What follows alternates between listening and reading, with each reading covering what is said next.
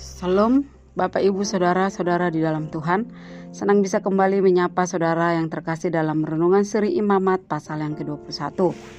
Namun sebelum kita mendengarkan dan merenungkan firman Tuhan Mari kita terlebih dahulu berdoa. Tuhan Yesus kami bersyukur atas lawatanmu, anugerahmu dan penyertaanmu yang sempurna yang kami rasakan sampai saat ini. Dan pagi ini kami rindu mendengarkan dan merenungkan firman Tuhan. Kiranya melalui firman-Mu hidup kami semakin diperbaharui dan nama Tuhan yang dipermuliakan dalam nama Yesus kami berdoa. Amin. Saudara-saudara yang terkasih, firman Tuhan dalam Imamat pasal yang ke-21 ini berbicara tentang kudusnya para imam. Imam atau pelayan Tuhan adalah pemimpin rohani dalam rumah Tuhan.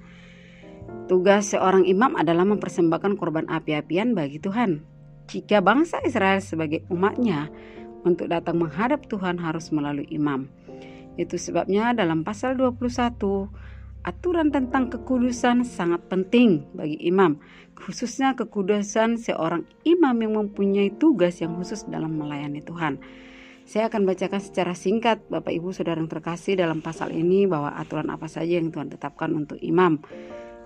Tuhan berfirman kepada Musa, "Berbicaralah kepada para imam anak-anak Harun dan katakan kepada mereka, seorang imam janganlah menajiskan diri dengan orang mati di antara orang-orang sebangsanya.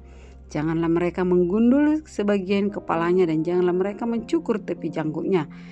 Dan janganlah mereka menggoresi kulit tubuhnya, janganlah mereka mengambil seorang perempuan sundal suaminya. Janganlah ia dekat kepada semua mayat, Bahkan janganlah ia menajiskan diri dengan mayat ayahnya atau ibunya. Janganlah ia keluar dari tempat kudus, supaya jangan dilanggarnya kekudusan tempat kudusnya Allahnya. Tuhan berfirman kepada Musa untuk disampaikan kepada Harun supaya setiap orang dari antara keturunannya sebagai imam yang bercacat badannya, yang timpang, buta, yang patah kakinya, tangannya dan sebagainya Janganlah datang mendekat untuk mempersembahkan santapan bagi Tuhan karena Allah itu kudus. Nah, saudara, oleh karena itu Allah menetapkan standar yang tinggi bagi para imam dalam melayani Tuhan. Betapa pentingnya kita menjaga kekudusan karena Allah kita adalah Allah yang kudus. Artinya, imam harus menjadi teladan baik itu dalam melaksanakan tugasnya, baik dalam hal bersikap, tindakan, perkataan mereka sendiri.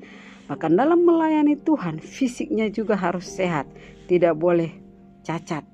Dalam 2 Timotius 2 ayat 20 sampai 21, Rasul Paulus mengatakan, dalam rumah yang besar bukan hanya terdapat perabot dari emas dan perak, melainkan juga dari kayu yang dan dari tanah yang pertama dipakai untuk maksud yang mulia dan yang terakhir untuk maksud yang kurang mulia. Jika se seorang menyucikan dirinya dari hal-hal yang jahat, ia akan menjadi perabot rumah untuk maksud yang mulia.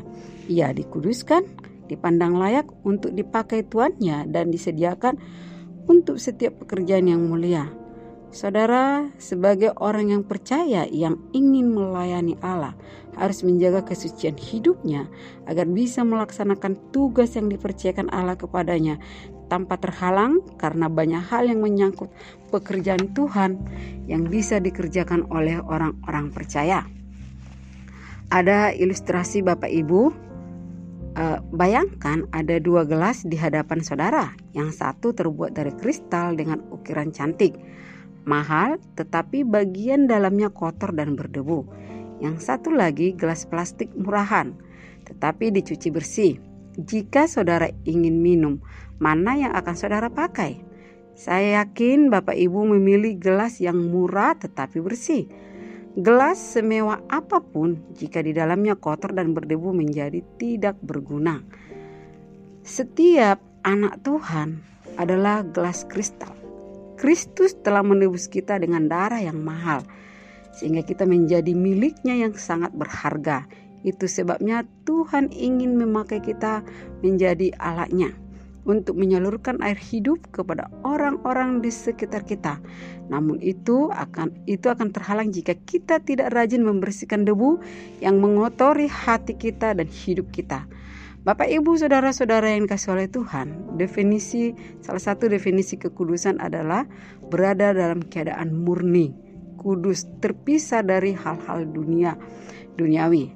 Dalam bahasa Ibrani, kudus adalah kados, artinya naik lebih tinggi dari yang lain. Artinya naik lebih tinggi dari yang lain. Berarti di atas rata-rata. Cara hidupnya berbeda dengan orang yang tidak sama yang tidak sama lagi dan tidak sama lagi dengan cara hidup yang lama, tetapi hidup sebagai ciptaan baru dan hidup dalam pimpinan Roh Tuhan.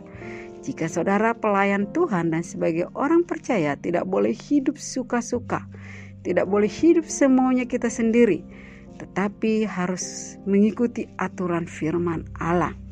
Rasul Rasul Petrus menyampaikan kepada orang-orang yang ada di dalam perantara perantara, perantauan di dalam 1 Petrus 15 eh, 1 Petrus 1 ayat 15 sampai 16 tetapi hendaklah kamu menjadi kudus di dalam seluruh hidupmu sama seperti dia yang kudus yang telah memanggil kamu.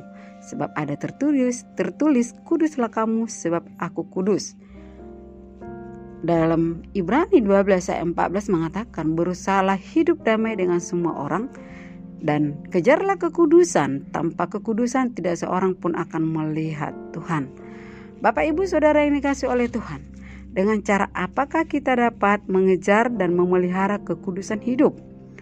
Dengan menjaganya sesuai dengan firman Tuhan.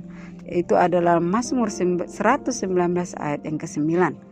Yang kedua, mencari Tuhan dengan segenap hati melayani Tuhan dengan segenap hati, bukan setengah-tengah bukan setengah hati atau asal-asalan.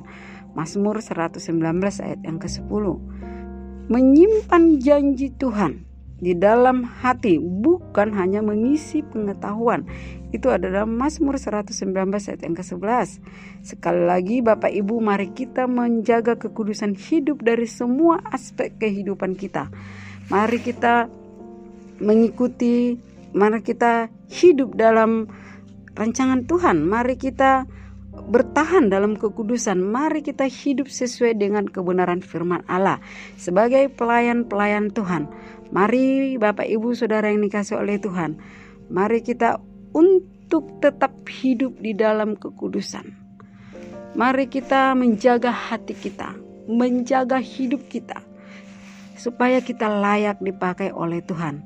Dan sebagai jemaat Tuhan, sebagai orang-orang percaya, mari terus menjaga kekudusan dalam rumah tanggamu. Bagi yang sudah berkeluarga, bagi kaum muda, mari menjaga yaitu pergaulanmu dengan kekudusan yang daripada Tuhan. Karena setiap orang yang menguduskan hidupnya dengan kebenaran firman Tuhan akan diberkati dengan luar, akan diberkati dengan diberkati oleh Tuhan. Sebabnya Bapak Ibu Saudara yang kasih oleh Tuhan. Betapa pentingnya hidup dalam kekudusan.